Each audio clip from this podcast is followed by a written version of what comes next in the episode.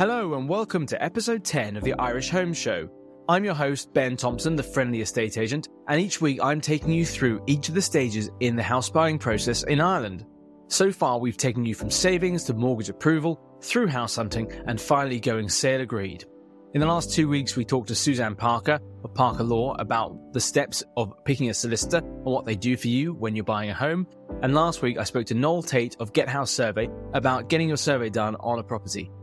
This week, we're going to talk through the last few steps on the financial side of buying a home and finally getting the keys to your new house. First, in my explainer section, I'm going to quickly run through all the steps you're going to be taking with finally agreeing your mortgage, getting the valuation, and also talking about home insurance. Then I have a great interview with Niall O'Connor from BeatTheBank.ie.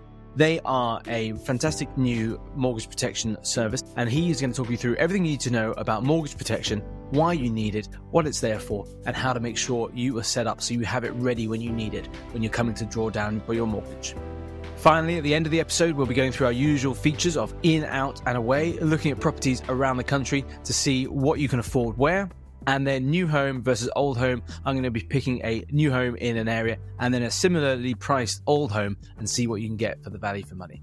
And finally, at the end of the show, I'll be wrapping up with the latest property and housing news for the last couple of weeks. So stay tuned. Thanks for coming back. Please subscribe and follow us on all our social media at Irish Home Magazine to see a lot of the visuals from this podcast.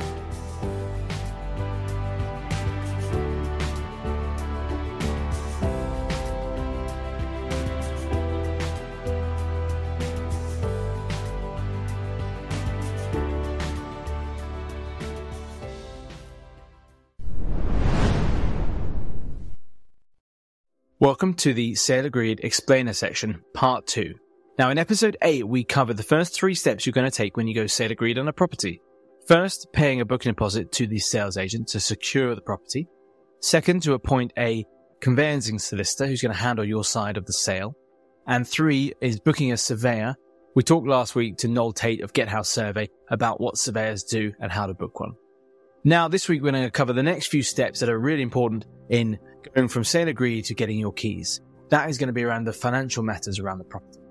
First of all, and most importantly, starting with your mortgage. Now, you would have already had mortgage approval with your bank before you even started bidding on properties. This is your approval in principle, AIP. This is just a term, a figure that they will allow you to borrow on a property. It's hypothetical at that stage until you actually find a property and go sale agreed with the owners and the agent. Now that you've done that and secured the property and know the figure you'll agree to pay on it, they can kick into gear and start all the paperwork off around that property. So first of all, you're going to need to provide them with the name of the property, probably the agent's name and details so they can contact them as well, and the price that you have agreed to pay. Now, this will get sent to your solicitors on both sides by the agent as well when they write to them, but you can pass this on straight to your mortgage broker and bank, and they can get the ball rolling on all the financial details. Your bank is going to go through a process of turning that approval in principle, that hypothetical loan, into the real piece of paper that is going to be your loan on the properties, your full approval. That is going to be specific for the name of the property and the price that you are paying. Now, they go through their own steps of due diligence with support from your solicitors, including getting a valuation on the property. Now, they might instruct someone to go out and you may be hands-free. Sometimes they will give you a list of valuers that you can use and you can go and pick one yourself. The valuation is usually pretty straightforward in any normal market. The valuer will go out and see that you are paying a fair price for the property. If it's been properly marketed and perhaps you're bidding with other people, that shows that you are buying the property at around the right market level. Very rarely do they reject a property. And at the end of the day, they are also just going to see that the property exists and it is the right number of bedrooms that are on paper, and just to protect the bank to make sure that you are buying what you say you are buying. Now, you will have to pay for the valuer. It's usually around €150. It can be slightly more perhaps, but you have to pay that out of pocket yourself. Now, this valuation usually has a finite period. It may be 4 months or 6 months. So it's sometimes best. You would normally be encouraged to do it straight away once you go sale agreed. Perhaps if you are expecting a longer term, maybe there is a property still in probate and you're thinking it might take longer, it may be cautious to delay it a little bit. Otherwise, if that 4-month clock expires, you may have to go back and pay another €150 for another valuation, which we don't want to do. So just hold back on that if you think it might take a while, but otherwise, best to get on with it. Now, the final thing as well is now that you have agreed the price you're going to pay, you can start locking in or agreeing to the terms of the mortgage you are taking out.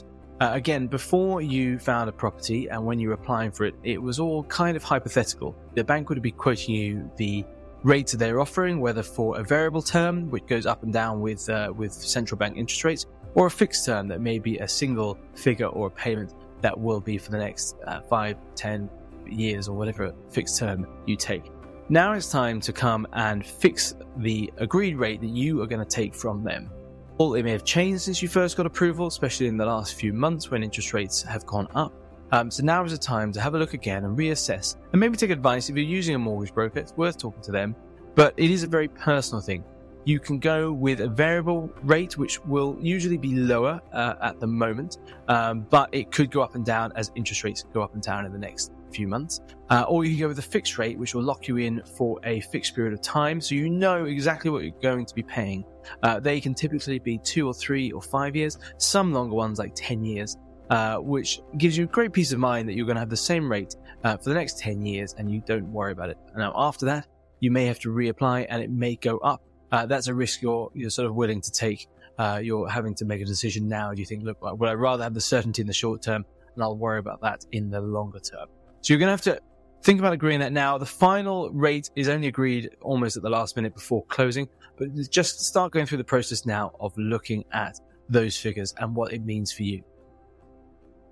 Also, in terms of agreeing what price you're going to pay, you now know exactly what you're going to have to pay in terms of a deposit. If you're a first-time buyer, you are paying 10%. If you maybe got the house a little bit cheaper than your approval in principle, then you just have to recalculate what money you're spending on the property and what is coming from mortgage and what is coming from your savings as a deposit. We have a great final budget check page in the Irish Home Buyer's Journal, and that allows you to finally put on paper what you've agreed to buy the property for, what your loan would be, and what your deposit needs to be. And then calculate what you have left over. You know by now what your legal fees are going to be. You've probably paid the survey. You've paid the €150 valuation fee. It's a good time in your process to work out exactly your costs, what you have saved, what you have for a mortgage, and work out what you have left over for furnishings or refurbishments or moving costs, etc. So sit down now that you know what you're buying. The big uncertainty is gone. The figure you're going to buy the house for, you can work out all the details and see what money you have left on the table. Now, in addition to agreeing the loan that you're going to get, you're also going to be deciding at this point about home insurance, mortgage protection, and perhaps some other insurance or financial products. These are things that you probably don't think about too much in advance when you're house hunting or trying to get the mortgage approval. That's all you can really think of. But these are very important actual essentials that you need to have in place before you can draw down your mortgage and buy the house. So first of all, home insurance. In a snapshot, home insurance covers the risk of your house having a severe issue, a leak or something falling down or burning down in a fire. Home insurance is to cover the value of rebuilding the house. For typical houses, it may be €50 to €100 per month. It's not a huge amount, but you are going to be paying it over the lifetime of the time you own the home. It is a requirement to get a mortgage on a house to have home insurance. Now, just a quick thing on the value of the property. You may be going out and buying a house for €500,000.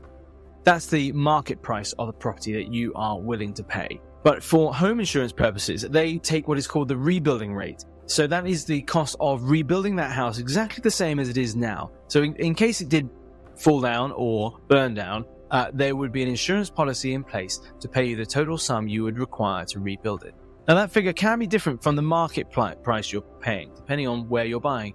If you're buying a house in an expensive suburb in Dublin, the market price is probably going to be a lot more than the cost of rebuild.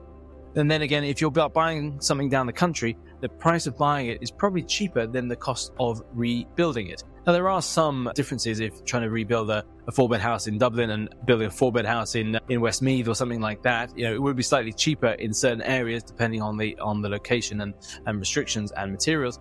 But in general, the cost of building a four-bed house is mostly quite the same across the country. You can go and find out the average rebuilding cost of your particular property on the SESI website. That's the Society of Chartered Surveyors Ireland website. There you can find their rebuilding cost calculator. So say if you have a four-bed house, it may be that it would only cost you $450,000 to rebuild. You're insuring the property for that amount, not the price you're willing to pay. So just when you're entering it in, whether you're doing it with your bank or a broker, or you're doing it with another independent insurer, make sure you have the right figure in there. Otherwise, you may be over or underpaying for what you need. Alongside home insurance, there is also contents cover. This is usually included in it. You've done the cost of rebuilding the house, but you're also going to insure the cost of your contents in it. At this stage, you need to do a valuation. Now, there are sort of typical averages. Some people will put 30,000, some people put 50,000, some people may be putting more for a bigger house, or if they have a extensive shoe collection or something like that. But it is to cover the cost of everything in your house, and it can be quite considerable when you add it up. If you add up all the plasma TVs, your clothes, it may include appliances, you know, a large fridge or an oven or something like that. If you add it all up, what would it cost you to replace everything in your house, including all the kids' things, including all your valuables and worldly possessions? So it's something to worth adding up, and this is going to be an addition to your house. Now, for apartment owners, you are buying an apartment in a block. The block cover will cover the insurance for the building itself and the built landscape around it. So if anything happens with that, that'll be covered by the block insurance. You don't need to worry about that. You're probably paying a portion of that in your service charge. You do need home insurance for the inside of your property. So anything within your four walls in an apartment block is yours to cover. So say if there's a leak in your sink and it damages your wood floors, that is something that you would claim on your own insurance. If it is anything outside of that, if it's a leak from someone upstairs that comes through and ruins your ceiling, that is for the management company to take responsibility for and mediate. So you need to have sufficient insurance to cover the inside of your property, plus your contents as well. That's home insurance. The second thing is mortgage protection. Now, in my interview coming up, I'm talking to Niall O'Connor from Beat the Bank. They are the experts in mortgage protection. He will go into more detail there. But in a brief snapshot here, mortgage protection is an insurance policy you take out in case you, the earner, whether it's yourself or you and your partner, are unable to continue paying the mortgage in the case of perhaps your early death. The bank needs to be guaranteed that they will receive the repayments that you promised to pay for the next 30 years. It's a life insurance policy, but it's not for you, it's for your bank. Now, that might feel a bit strange. It feels like that if, in the unfortunate event of your death early, the bank gets the money, and not your family. But it does mean that the mortgage is paid off. So say if I passed away and we still owe $250,000 on our loan, that would be paid off because of our mortgage protection insurance. And it means my wife and kids would keep the house mortgage free and it would be paid off. And they wouldn't have to worry about that. It's something that you are legally required to take out when you're getting a mortgage in Ireland. But you may supplement it as well. You may increase it. You may add to it with a life insurance policy. So say if I passed away, unfortunately, Maybe that the mortgage would get paid off and there'd be another 100 or 200,000 euros there as a pot of money for my wife and family to live off in the absence of my income. So they are essentials. Mortgage protection is a requirement. Life insurance is an optional extra if you can afford it and if you think it's necessary. So that is something to look into. We'll talk about more of that in a minute in our main interview.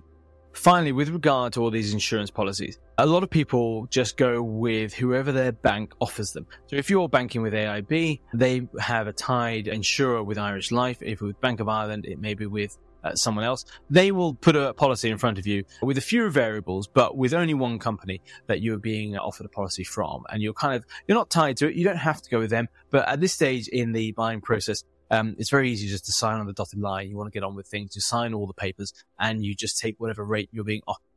I'd stop at that point. It's worth shopping around. This is a financial product that it doesn't need to have extra bells and whistles to it. It is a straightforward requirement. You need a certain amount, but it is a numerical figure. There's no sort of nuance to it. If you can find a cheaper rate, you're not getting a lesser product. You're better off getting out there and finding the best rate you can for what you need. So when we talk to Niall at Beat the Bank, you can hear from them about how they try and give the lowest rates in Ireland, and definitely shop around. Don't just go to your own bank for home insurance and mortgage protection and life cover. Talk to an expert. All right, let's move on and get on with my interview with Niall from BeatTheBank.ie. So this week on the podcast, I'm delighted to introduce Niall O'Connor from BeatTheBank.ie. Niall, how are you? Good, thanks. Thanks, Ben. Thanks for having me on. Good, it's great to have you. Now, as you know, we've been following through the series of buying a house, from starting with savings, going for mortgage approval, getting sale agreed, And we're at that stage now where people have secured the property they are going to buy, and they're probably rushing around to finalise what interest rate they're going to get and get all their details ready with their solicitor to finally close a sale. This, I think, is the perfect point to talk about mortgage protection.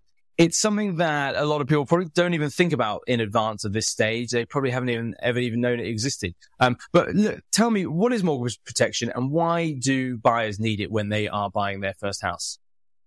Okay, it's a good start, Ben. So essentially mortgage protection is something that the bank needs a plan assigned to the mortgage that you're drawing down with that particular institution. So an example I give you, if someone is applying for a 300,000 mortgage, they have to have a minimum of life cover for that amount plus the term that they're taking out for, which may be 25, 30 years. That plan is essentially assigned to the bank, and as part of your loan offer, you'll have what's called a deed of assignment. And essentially the bank take ownership of that plan. So God forbid something was to happen throughout the term of the repayments of the mortgage, is that the bank have the first say on where that a fund is paid to. So in an example, with a life company, if someone passes away during the term of the mortgage, the amount will be paid directly to the bank, and any residual amount that's after the balance has been cleared goes to the next of kin or to the estate. So mortgage protection essentially it's a life cover plan assigned to the bank on a decreasing level basis, where in line with the mortgage repayments coming down, to ensure that there's enough cover to protect the bank, essentially, should one or both parties in a mortgage unfortunately pass away throughout the term. Okay. Yeah, okay. So to get this clearer in my head, everyone knows what life insurance is. It's sort of a cover that will pay out if you pass away, if you're the main breadwinner, for example, and that your family will be covered. This is slightly different because it's not your family that's getting the money initially. It's your mortgage bank, essentially. Is that right?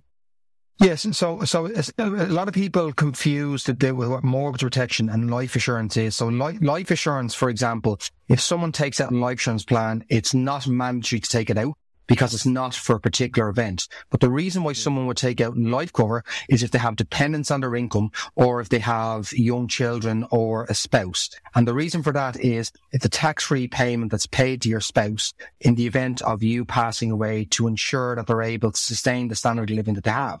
So for mortgage protection, you actually lose ownership of the plan. It's assigned to the bank, and the bank are the one who get first sort of divvies on that amount of money, because they want their money back. So essentially why it's a legal requirement is because the last thing they want is one or two of the main providers of the house not having a mortgage protection plan, someone passing away for whatever reason over a 30-year, 25-year period. And essentially, where do they get their money back from? They can't get the money back. They don't want to be seen to obviously having to put her family through financial devastation and a financial, I suppose, situation where they can't afford to pay it back, or essentially that they have to repossess the home. That's not a situation the bank want to be in, or the individuals in that family, because you're going through financial devastation and a family devastation at the same time. I've dealt with claims over the years, and unfortunately, a lot of people say, why do we need to take it out? Why are we being forced to take it out? It's actually to protect your family, essentially, that they don't have a loan hanging over their head should something happen to the two or one main person in the household that's actually secured the mortgage on the property. Yeah, that sounds like a better way to think about it, that it's not just, this is going to the bank. It's actually that if, say, you were the main breadwinner and you passed away, that your family the mortgage would be paid off at that stage. They would own the house outright. They wouldn't be in an unstable financial or housing situation for the rest of their lives if you have a spouse or kids or whatever. So yeah, that I think it makes sense to me there, that it is much more reassuring to have as something that's essential. And I suppose one question we always get asked is just when the documents come out to somebody is, why are the life insurance company assuming a rate of 6% interest rate on your mortgage protection?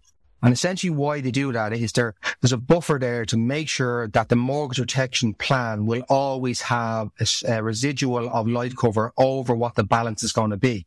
Now, obviously, hopefully with inflation, we're not going to go to 6% interest rates.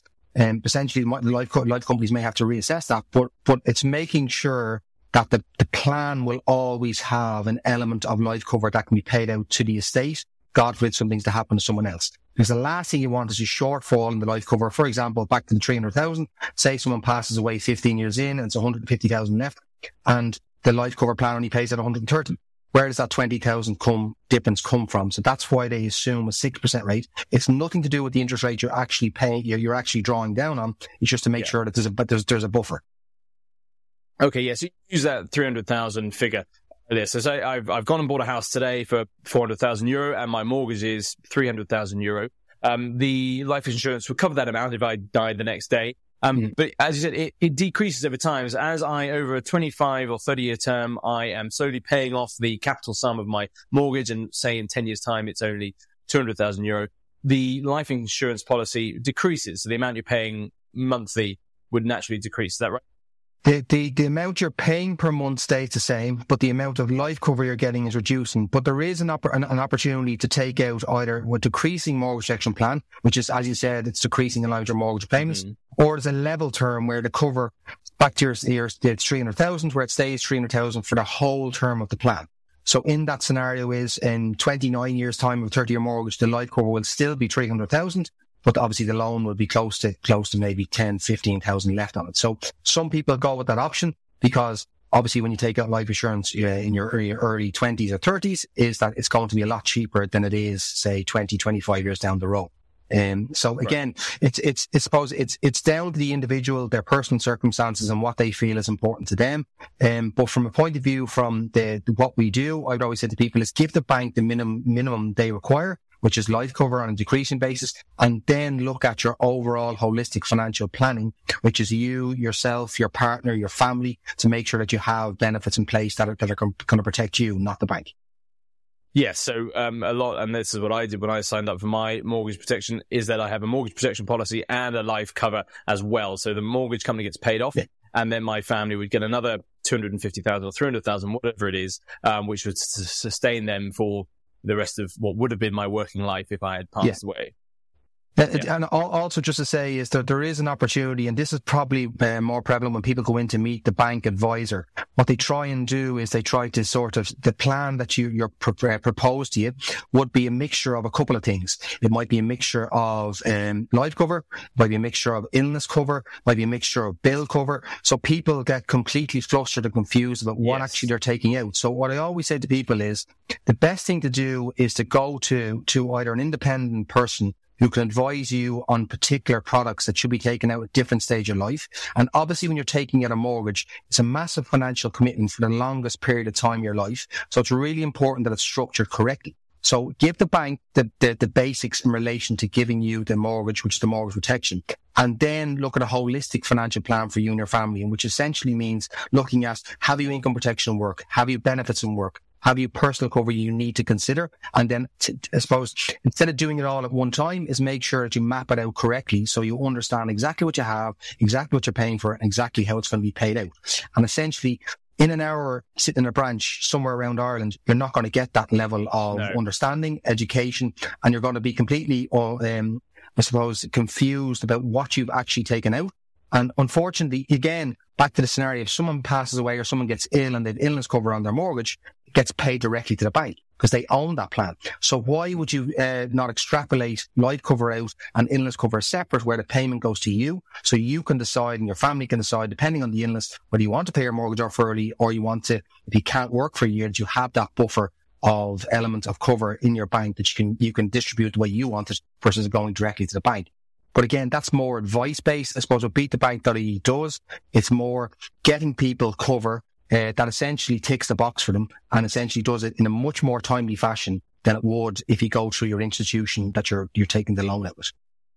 Yeah, well, I'll tell you exactly what I did, which is probably everything wrong that you're not supposed to do, given your advice. We were, most people are rushing to get those keys for the house. You've got it set agreed, your mortgage valuations are gone in, the approval's gone through, and you just wanted to get the sale closed and over the line and agreed. And I think for us, it was coming up to Christmas. We had a baby on the way, and we just wanted the keys to the house so we could get in. And we would have signed anything to get those keys at that point. So we didn't even worry about that. It's a long-term issue that you think, I'm not going to pass away, or I'm not worried about if the mortgage gets paid. I just want the house right now. That's all you're focused on after a long buying process. And I probably went in, as you said, we went into the local EBS and they probably put a couple of proposals on the table and we just signed whatever it was. We didn't care at that point. It just said, look, if this gets us the keys quicker, we'll take it. And it's only after we were in the house for maybe a year or two and they look back and take stock and you go, well, actually, that policy completely doesn't work for us. And I think what you say, almost the majority of buyers these days do just go with whatever their bank provides, and whether they're with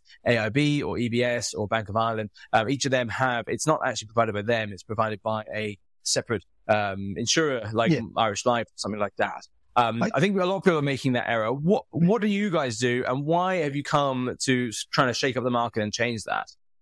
I suppose, so I'll just start with the second question first. So I suppose the reason why I set up the site is I'd worked for a big live company for about 15 years, got unbelievable training in relation to, customer financial planning, I suppose, and a lot of different skill sets, and worked in a lot of different areas within the company. But essentially I went on to secondment to one of the largest banks in Ireland for 4 years. And I suppose financial planning doesn't really fit into a banking model, in my view, because banking model is more transactional. So you want a mortgage, you apply for mortgage. You want a car loan, you apply for car loan. You want PCP through your local dealer. It's done through a bank. So essentially it comes to life insurance. While it is a transaction for mortgage, is you're just one of a massive amount of number of people on a spreadsheet in some branch, and that they have to get you, the cover to give you the mortgage.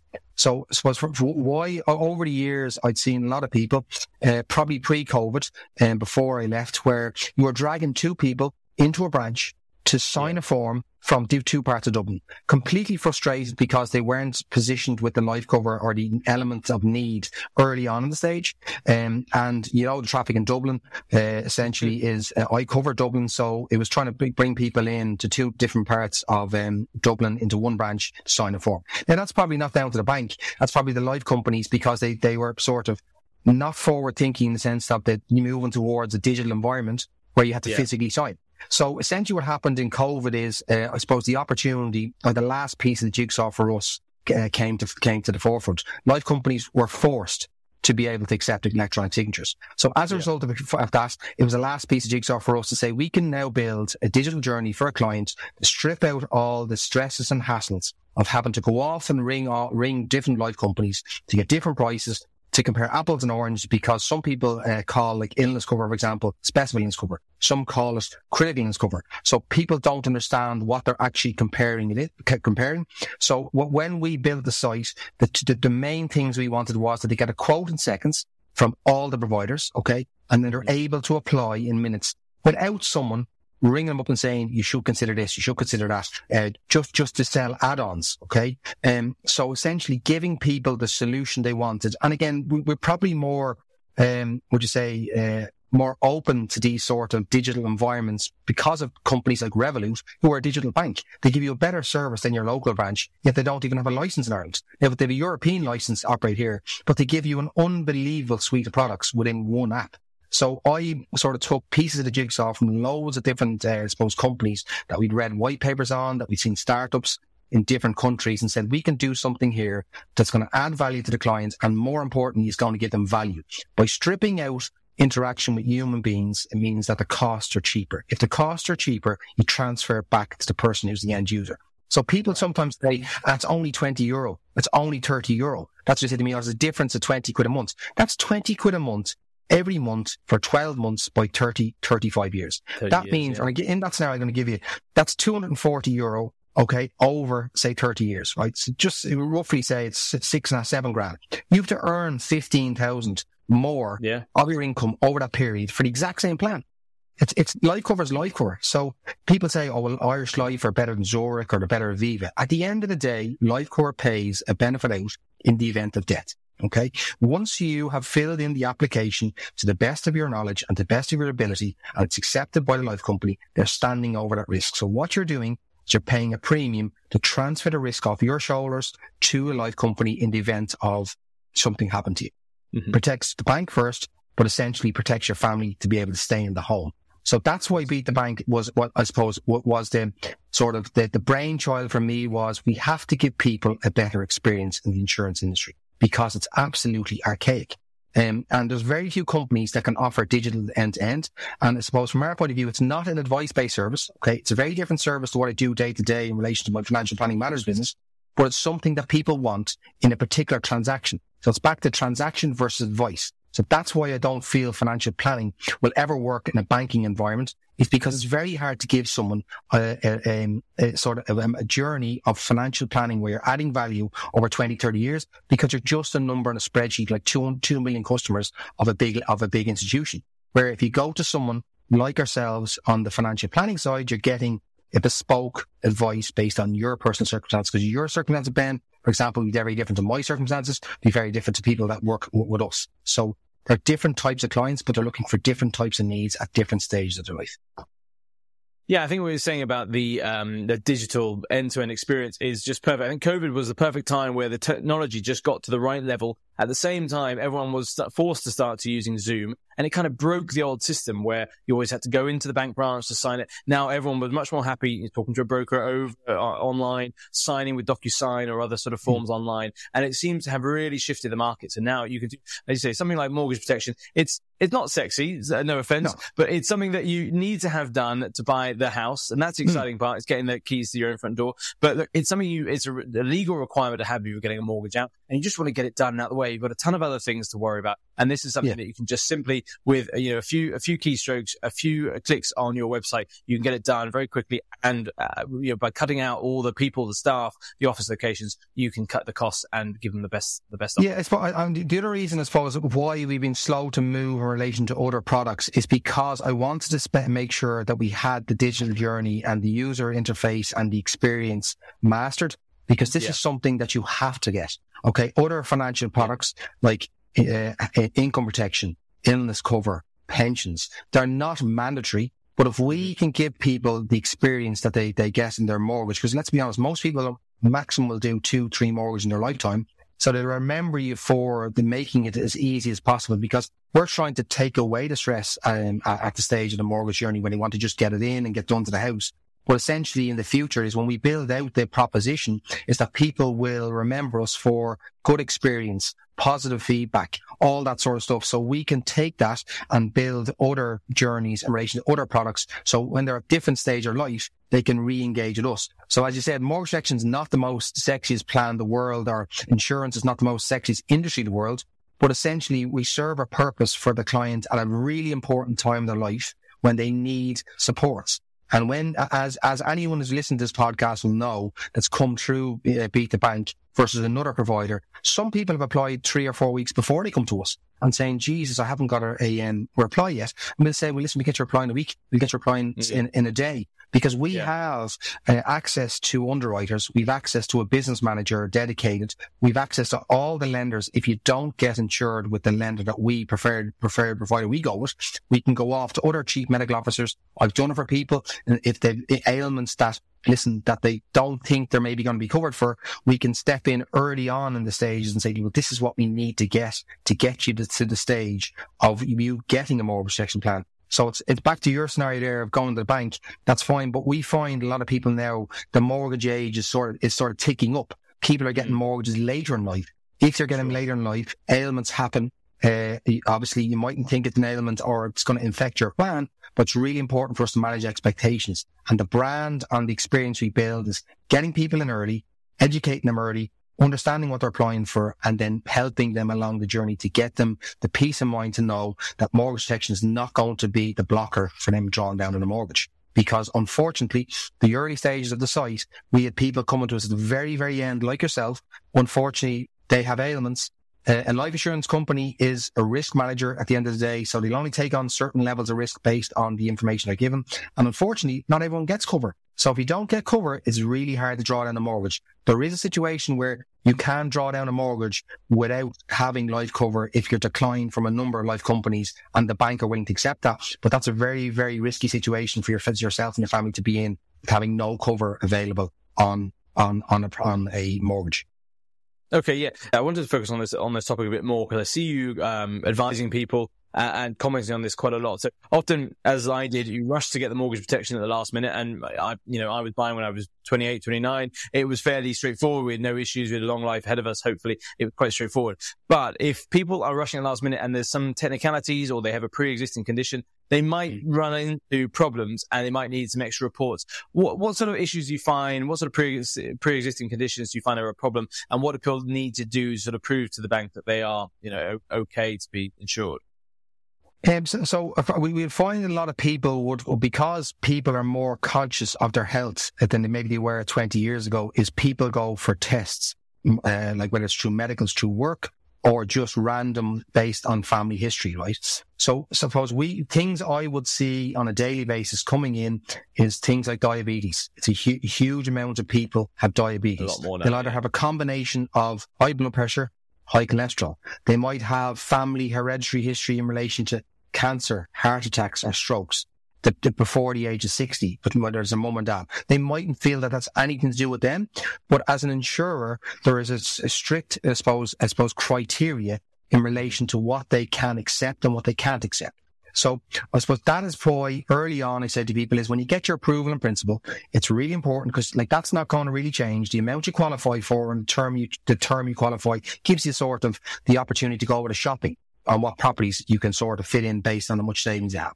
But essentially, if they apply early, there's things like we will need to get from people, which is what's called a PMA report from your doctor. So it's essentially a report that's sent out by the life company to qualify the information that you've given, to make sure the medication is right that you've said, and to make sure that the dates around what you've given is secure. Because essentially, when you're applying for cover at the very start, it's like the claim stage, because they literally look at the detail you sent in, and they look at what where you're at in life or what happened when you passed away, and they make sure that they can pay out the claim. So it's really important to say is, and because a lot of people feedback again is, oh, well, Royal London are not as well known as other life companies in Ireland. Royal London pay out the most claims in relation to mortgage protection. They're the number one provider in Ireland for mortgage protection. And essentially, they pay 99% of their claims in relation to mortgage protection. So whether underwriting can be a bit more stringent than maybe other companies, they can stand over the claims. So again, back to, I suppose, what the question you asked me is,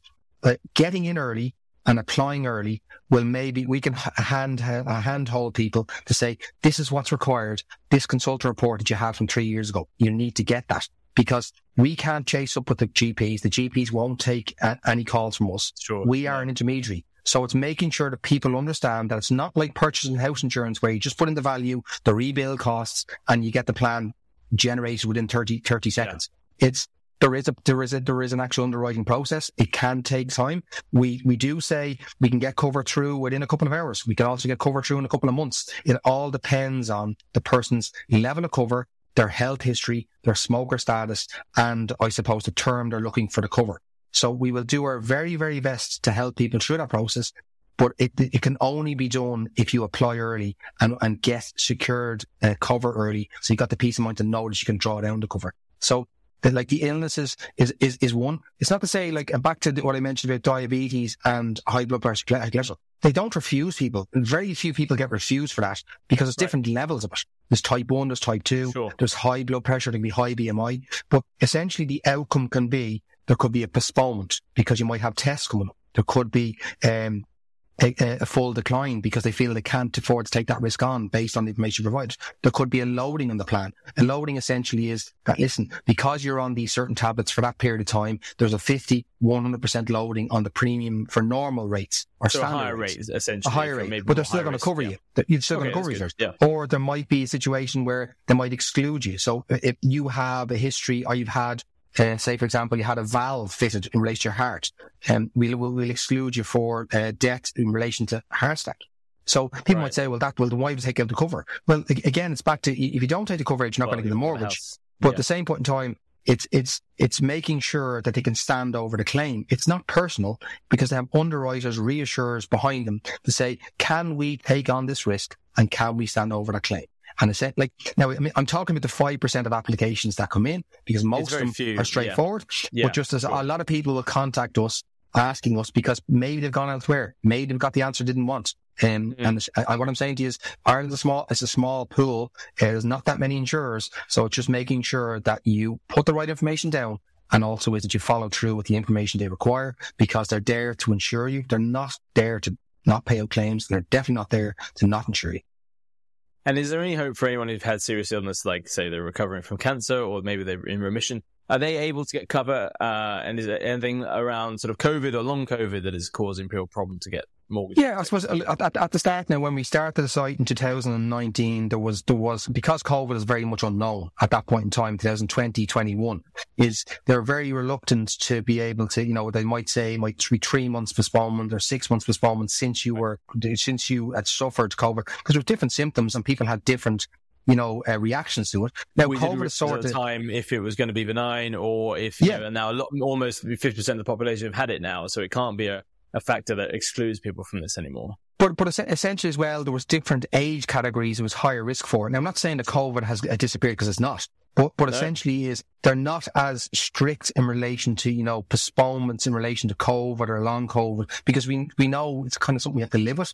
And insurance companies know that, like, it's not going to impact a lot of people in ways, like in our sort of cohort between 30 and 40 in their 30s and 40s. It's more likely to be a higher risk, and even there's a low risk, but a higher risk for 70-year-olds and 80-year-olds. Yeah.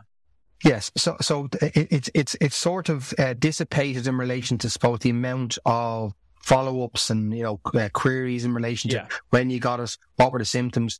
Now, there's one really important thing is a lot of people who would apply early with us is you have, and you're accepted for cover, is after 3 months, if you haven't drawn down on the cover, okay, they'll still stand over giving you cover, but you have to sign what's called a declaration of health. And what that essentially is making sure that nothing has changed in your health history since you applied to when you draw down the cover. Sure. Okay. So then when it goes over 12 months is you have to reapply for cover because it's gone too long and obviously you have to go back into the process. But just making sure you get accepted early, and then you can have a declaration of health signed and the plan documents issued. Now, once nothing has changed in your health in those 3 months or 4 month or 5 month period. But essentially is it's the ailments are something that is part of life. We all live with them at different types of ailments at different stages of life. But there's absolutely no problem in, I suppose, and back to your question about cancer. Yes, cancer is obviously, listen, it's probably the highest claims they pay out for relation to illness cover. But once you've been sort of in remission for maybe 3 to 5 years, I would say to people, yes, it's absolutely apply for cover. I normally take people offline and say, maybe send me an email or send the chief medical officer for the life company an email, giving your background, the treatments you had, where you're at now, the medication you take, and how it's affecting your life now before you apply. Because I want to manage people's expectations, but at the same point in time is, I don't want you to apply and get declined and then you feel that you wasted your time. It's making sure that we try and manage the situation, because no two applications are ever the same, Ben. It's good to hear, actually, that even though your system is digital and sort of somewhat automated, it's not a case of computer says no. If you tick the wrong box, you know, I had something previously, it's a no. There is a process, a subjective process there that you can manage the situation. You can give extra information. You can go and plead your case essentially to the insurer, and they will give you something. That is encouraging. Yeah, like I've had there's 2 or 3 people probably listen to this who will know because I've done it for them. Is we have literally pushed back on underwriters and reassurers in relation to treated harshly in relation to loadings or being postponed or declined, and they've gone and got separate reports in independent reports, because like this means a lot to people. Like obviously if we're coming off renting to a mortgage, you're going to be saving on the money, and it's the biggest financial decision you'll ever make in your life. Yeah. So I understand that because I'm in the industry 18 years. I've been through it myself 3 times and racially moved 3 times. So I do understand how important it is. It's not a computer that says, no, it can't be. Just because you move to digital doesn't mean you just forget about customer service. Like we have over 150 Trustpilot reviews. And the reason we have that is because I'm very passionate in giving people a good experience digitally, right? Which is what people want when they want. But if they need us to help them at some point in time, is to take it offline and follow up an email, or no problem making calls to people and sort of pointing in the right direction if they need it. But then again, there are very few cases, but essentially you can't just shut off the whole human interaction or customer service, because at the end of the day, we don't have a business if we don't have any customers. That's just a fact. So it's making sure, and we're not a big company, we haven't got budgets like the big life companies. So essentially is every person we help will tell somebody else because they've had a positive experience. That's really important to me. It's instilled in the team. is every email needs to be, like an example would be every email we get hundreds a day, has to be replied to within 24 hours because we have to be better than what other people are avoiding. The site is called that name for that particular reason because if we, at this point in time, it's not that hard. Even though the banks hate it, yeah. It's not that hard for us to be in a more positive light than a bank because they sort of shoot themselves in the foot in lots of different ways. But if we can help the consumer and the end user, and if I can help them, what's going to happen? They're going to come back to me and look for advice in other areas of their life, whether it's down the road, whether their kids need a mortgage, whether they're looking for advice in relation to educational funds, or if they're looking for advice in relation to old pensions or some circumstance change of life, they'll go, geez, those lads help me. I must ask them. That'll be the first port of call. So that's where we're at, is we're building a brand with a positive environment, with a positive team behind me, that we can essentially give them what they want, when they want, and then they can re-engage at some point in time in the future. Yeah, it's great to see a company being built up from the ground up, essentially. And as you mentioned, your Trustpilot reviews are glowing. And the people, we see on Instagram, people like Kieran at Crazy House Prices that used you and recommends you highly. A lot of people are giving really positive responses. So if anyone's out there and they're getting to that stage in their sale agreed, or even before that, let's get them in early, as you say. And instead of hearing what their bank has to say on the mortgage protection life insurance, what should they do? They come to BeatTheBank.ie, and then what's the process and what do they need paperwork-wise to apply with you? So essentially, I'd say for someone who doesn't have any ailments, sale agreed is probably a good time to get in because you're as I said to you already, 8 to 12 weeks is probably the drawdown time at this point in time in where we are. It can be quicker, but that's probably a good time frame. If you have any ailments, you get into the approval and principle stage because that's not going to change the amount you qualify for the term. But essentially, it's what you do. You come onto the site, BeatTheBank.ie, you put in the amount of cover you need, your age, the term you need it for, whether you're a smoker or non-smoker. We have built an engine in the background that looks at all the life companies in Ireland. So from your Irish Lives to your Zurichs to your Avivas to New Ireland to Royal London. And what it does is it takes all them and it discounts it. So we take a large chunk of commission sacrifice on the plan. And the reason we can do that, as I said to you, is back to we don't have tens of people in a call centre environment having to take calls, okay? So what happens then is you get the premium. The premium will be guaranteed to be the cheapest in Ireland, okay? And again, cheapest, I would say to you, people say cheapest isn't always best. But what we're doing here is we're giving you a better product than what you would get if you went to a large institution like the pillar banks in Ireland, because they're tied to one insurer. So whether you go to New Ireland with Bank of Ireland or you go to AIB that goes with Irish Life, is they're tied to one insurer. We're discounting the whole market, okay? Now people will say, well, we don't like that model in the industry because, listen, it's called aggregator model, like the moneysupermarket.com. We're giving somebody an experience that's far slicker. So once they're happy with the quote, they can either email the quote themselves and say, we're actually not in the process of buying yet. We don't have our AIP yet. You email it to you. The brochure's there. The term is there. Everything's there. The quote is valid up until your next date of birth or 30 days, depending on which comes first, okay? Or if they say, actually, we're ready to go. We've done our research. You click apply now. It brings you straight to the application process. You fill in your application, which can take maximum 4 or 5 minutes, depending on, again, back to ailments or no ailments. But I said 95% of people, it's straight through. And essentially what happens is then it goes straight into the underwriter and it's in the queue to be seen by an underwriter within 24 hours. So we have turnaround times and SLA or service level agreements with our providers to make sure the person stacks up with our sort of values, which is getting back to people in a timely fashion. So then people will either get, next steps will be, some people get emails within 3 hours, you're accepted. Some people get emails saying, you're accepted in 24 hours. Some people say, we need the following details, like maybe, for example, asthma. Do you use an inhaler or how long have you had it? Simple things just to be clarified by the underwriter that doesn't have to go to a doctor or their previous doctor or the current doctor. So once that's there, the decision is made and all that happens then is they give us a start date and we get the plan documents and our email directly to you. So one question people always ask me is, well, hold on, I haven't got a house yet. I don't know where I'm going to buy. What address I'll put at? I said, put the address on of your parents maybe, or put the address of maybe your way you're renting. But the documents get emailed to you. So because, again, back to the environment of, you had to print the documents, bring them physically to the bank. The deed of assignment had to be signed by the solicitor, had to be brought then to your provider. Now it's digital. So it's a digital certificate. You get sent, call a policy schedule, the amount of cover you get, the term you get it for, and you send it to your lender and it's accepted. Fantastic. Great. Yeah, it does seem like it's taking the hassle away of something that shouldn't be delaying people at this stage in their buying process when they've got a lot of other things going on and they can get the best rates as well. So that's fantastic. Well, so everyone, Niall, can find you, BeatTheBank.ie. You're also great on social media as well. Your Instagram is the same, BeatTheBank.ie, and you do a lot of really good posts there. And where can anyone else find you? So I started Financial Planning Matters, which is our core business, which would be, we deal a lot of tech companies, professionals, self-employed, young professionals and their families. So we build financial plans for people. So great. FEMS.ie would be the main core business where I'm in today. I'm very, very fortunate to have a good team, both camps.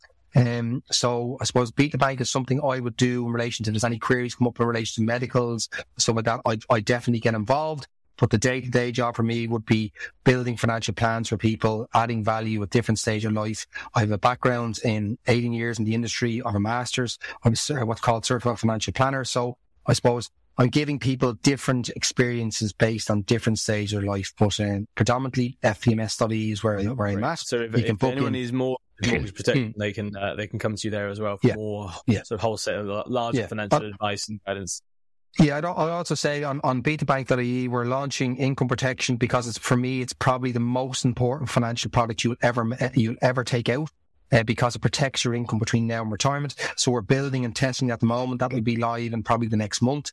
And obviously, if you're taking out a mortgage, it's really important that obviously the income drives the repayments of the mortgage. Yes. Some people haven't worked if they're fortunate enough to work for a big tech company, but Ireland is built on SMEs and sole traders. So it's really important that they understand that while they're in that buying cycle of a house and a mortgage collection, they understand that that's probably the most important financial product that you'd ever buy in your life. And you get tax relief on it. The government give you 20% or 40% back. Right. So that's what that's the next stage. You lose your job, or is that for serious illness? So that's if you're ever out of work due to injury, illness, or accident. So it doesn't have a list of illnesses. It actually covers a vast array of them, and you can claim as many times you want between now and retirement. But we would see people being out of work for longer. And not passing away, because people live much longer now, but get diagnosed as illnesses younger. Yes. Okay, interesting. We're looking forward to seeing that, and you're going to have a whole suite of products there with Beat the Bank in the next few years. So I'm very excited about that. Well, Niall, thanks for coming on today. It's been great, and I think it's been really useful for my audience. Thanks for having me on, Ben. Really appreciate it. Welcome back to our final features. We're going to be covering In, Out and Away, where we look at an area where you can buy a house in Ireland, within the city, on the outskirts of the city, and away out in the countryside. So far, we've done Dublin, we've done Galway, we've done Cork. I thought we'd go for another fine historic city that we haven't really covered yet. And this week, we're going to Limerick. Limerick is a great town. There is a lot of great old Victorian and Georgian property stock in there. There's also a lot of dereliction as well, unfortunately. It's one of those cities that needs a huge improvement, but could be an incredible town. But there are some great bargains to be had if you're working in the area or commuting from there. Limerick could be a great town to buy a house affordably, and you may get more value for money than elsewhere in the country. So for this week's In, Out and Away, we've set a price range of under €300,000, basically from €250,000 to €300,000. Let's see what we can buy. For our in this week, I've picked out this 44 St. Joseph Street. It's on the market for €250,000. It's a 3-bed, 1-bath, extended to just over 100 square meters. The red brick mid-terrace, lovely red door, very striking. Going inside, it's in okay condition. I could move in now. It looks like it's probably been a rental or hasn't been updated for many years. But it's only a small house. You could quickly update this with a little bit of spare money after you've bought it. This could be a fantastic family home, small 3-bed. But if you wanted to be in the heart of Limerick city centre, you couldn't get much better than this. You're only about one street away from the People's Park, the main station and the main hospital there as well, and very close to the River Shannon. This could be a brilliant family home for living in the city centre. The main downside is it only has a very tiny courtyard garden, and the parking is on street outside. But these are the things that many learn to live with living in the big city. Now for our out this week, this looks like a property that would normally be in our away section. It's an old kind of farmhouse with a historic barn next to it. It's actually only just on the outskirts of the city, within the ring road, this side of the Clonmackin roundabout, and it's very close to the river, as the name would imply. This is Shannon View. It's on the market for €290,000. The main house is a 3-bed. It's got 2 large rooms downstairs and 3 beds upstairs and 2 baths. And then there is a separate barn with a huge ground floor and then a vast open plan, raftered beams, open space. This could be a fabulous unit. You could turn it into workspace. You could make it part of a living space for the house. You could even use it as a yoga studio or something like that. Huge ideas with this house. Only for €290,000, this is an incredible buy. The main house is 100 square meters, but then the barn is probably the same again. All in all, it's on 0.6 of an acre. What a contrast this is with our inn property. Similar amount of house, but a huge amount more outside space, and that barn, which you could do something with, all just on the outside of the city. Finally, for our away, I really had to push out a lot further outside of Limerick to find something interesting here. I've come about 45 minutes to the north. This is Clondorny in Tulla, in County Clare, just over the border there. It is a detached 4-bed, 3-bath house. It's 165 square meters, and it's C2 rated. Built in 2006, this is a beautiful, modern-looking farmhouse with whitewashed outside walls and 3 beautiful peaked roofs. Inside, there is a stunning hall of marble on the floor, open-plan staircase, and there's some beautiful living spaces on the ground floor here. 2 cosy living rooms, and then a large kitchen with a big island unit and a separate dining room to the side, opening out onto the garden. Upstairs is 4 bedrooms, 1 master ensuite, and then a family bathroom as well. Overall, it's situated on half an acre. This is a beautiful, beautiful house on the market for €300,000. That's fantastic value for money. If you're happy to either work from home or a 45-minute commute into Limerick wouldn't bother you. So which would you choose? In property, Joseph Street, over 3-bed red brick terrace in the heart of Limerick City. Shannon View on the outskirts on the ring road there, the attached house with the barn. Or would you go for the beautiful, modern, 165 square meter detached house out in the Clare countryside, about a 45-minute commute from the city centre, all under €300,000. Tell us which one you would choose on our social media. Now, for new home versus old home, we're sticking with Limerick, and we have found this beautiful scheme of new builds in a little town on the west side of Limerick, just outside the city centre, called Mungret. It's a Kosh Temple, the new build scheme being sold by O'Connor Murphy estate agents. There's a range of 2, 3 and 4 beds, starting with 2 beds for €290,000, having up to 3 beds on a terrace of €365,000, a 3-bed semi-detached is €390,000, and the 4 beds are €450,000 to €500,000. This is an attractive looking scheme of modern houses and nice landscaping. You're close to the Limerick University Hospital there. There's a new Educate Together around the corner. This would be a fine location if you wanted a brand new build just on the outskirts of the city. These homes are built to a brilliant A2 standard with air-to-water heat pumps, underfloor heating on the ground floor, and finished to the front with nice Kilkenny limestone. So if here you can get a 3-bed terrace for €365,000, that's about 110 square meters. Or let's look at our old home.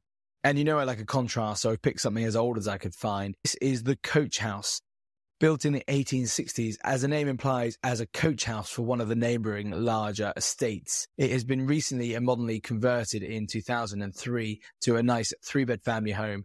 It's 107 square metres, so it's actually the same size as the new build 3-bed terrace in Kosh Temple, but it is quirky in design.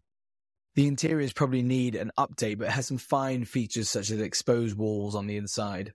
Upstairs is 3 good-sized bedrooms and a bathroom. It's a D2 rated house, so some work to be done there. But look, it gives you a bit of history and, how do you think this compares to the new? It's a fine, interesting period house that has been cleverly modernized. Needs a bit more work to be done again, but compare that to the brand new build, A2 rated for a similar price, similar size. This is probably the easiest one I've had so far. I think I'd probably go with the new build, even though I like the older houses. They do look pretty good. But you tell me what you think. Go to our social media at Irish Home Magazine and vote for which one you would choose.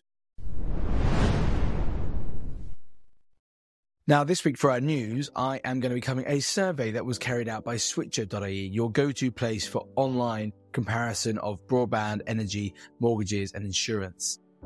They have just released results of a study about the best places to work from home in Ireland. They mainly looked at access to broadband and 5G mobile, but also things like access to green spaces, the outdoors, the coast, number of gyms and leisure centres in the area, number of cafes and coffee shops and food delivery services, and proximity to health services and surgeries, GPs and schools. They released the top 10 list of the best places to work. Some of the top 10 include Longford, Gorey, Clonmel, Mallow and Portmarnock. The final top three were number 3, Navan, popular commuter town, but also in its own right has a really vibrant high street with shops and boutiques and restaurants and takeaways, as well as very high broadband and 5G levels. Number 2 was Leakstead, a brilliant town on the outskirts of Dublin, but also a great little centre in its own right. Loads of sporting facilities and outdoors around you there. And finally, the number 1 was Castlebar. They called it a vibrant market town with a winning mixture of leisure amenities, speedy broadband and 5G, and plenty of green space. Other highlights include the best towns to keep fit and healthy. They were number 1 Gorey, 2 Malahide and 3 Castlebar. These are areas with lots of parks and a high number of gyms per 1,000 people. The best place to work from home with a family, number 1 again Castlebar, but number 2 Arklow. I'm very pleased to see that in my hometown here, and then Middleton and then Cove and then Enniscorthy in the top 5. These are towns where house prices are reasonable, crime rate is low, good number of GPs, and there's a very high ranking schools. Now, the best small towns to eat at home or on the go, they came in as number 1 Navan, number 2 Galway, of course, but then 3 was Naas and 4 Bray and 5 Carlow, all towns with a good social scene and a lot of food and restaurants and takeaways. Finally, they did release the bad list, the 5 worst towns to be in for broadband and 5G specifically. And they were number 5 Tullamore, number 4 Skerries, number 3 Selbridge, surprising, number 2 Cove, unfortunately, and number 1 Shannon. But if you want to see more about the report, it's very interesting and there's more detail there. Go to Switcher.ie, and it's a great place to go to do some comparisons on your mortgage and your insurance and your broadband and energy bills. That's us for this week. Thanks very much for tuning in. We've covered most of Sale Agreed now. If you are thinking about mortgage protection, get in there early. Go to BeatTheBank.ie and talk to my friend Niall there and get your mortgage protection sorted sooner rather than later. In the next couple of weeks, we're going to be tailing off with a couple of the last bits and pieces before you finally move house and start thinking about what you're going to do to your new house when you get into it. So stay tuned. Subscribe to Irish Home Magazine, because even after we finish this season of buying your first home, we're going to have more seasons about more interesting topics around the house and home in Ireland. And we have loads of stuff over on our social media as well. Go find us at Irish Home Magazine on Instagram and TikTok and Facebook. All the best. Thanks for tuning in, and I'll talk to you next week.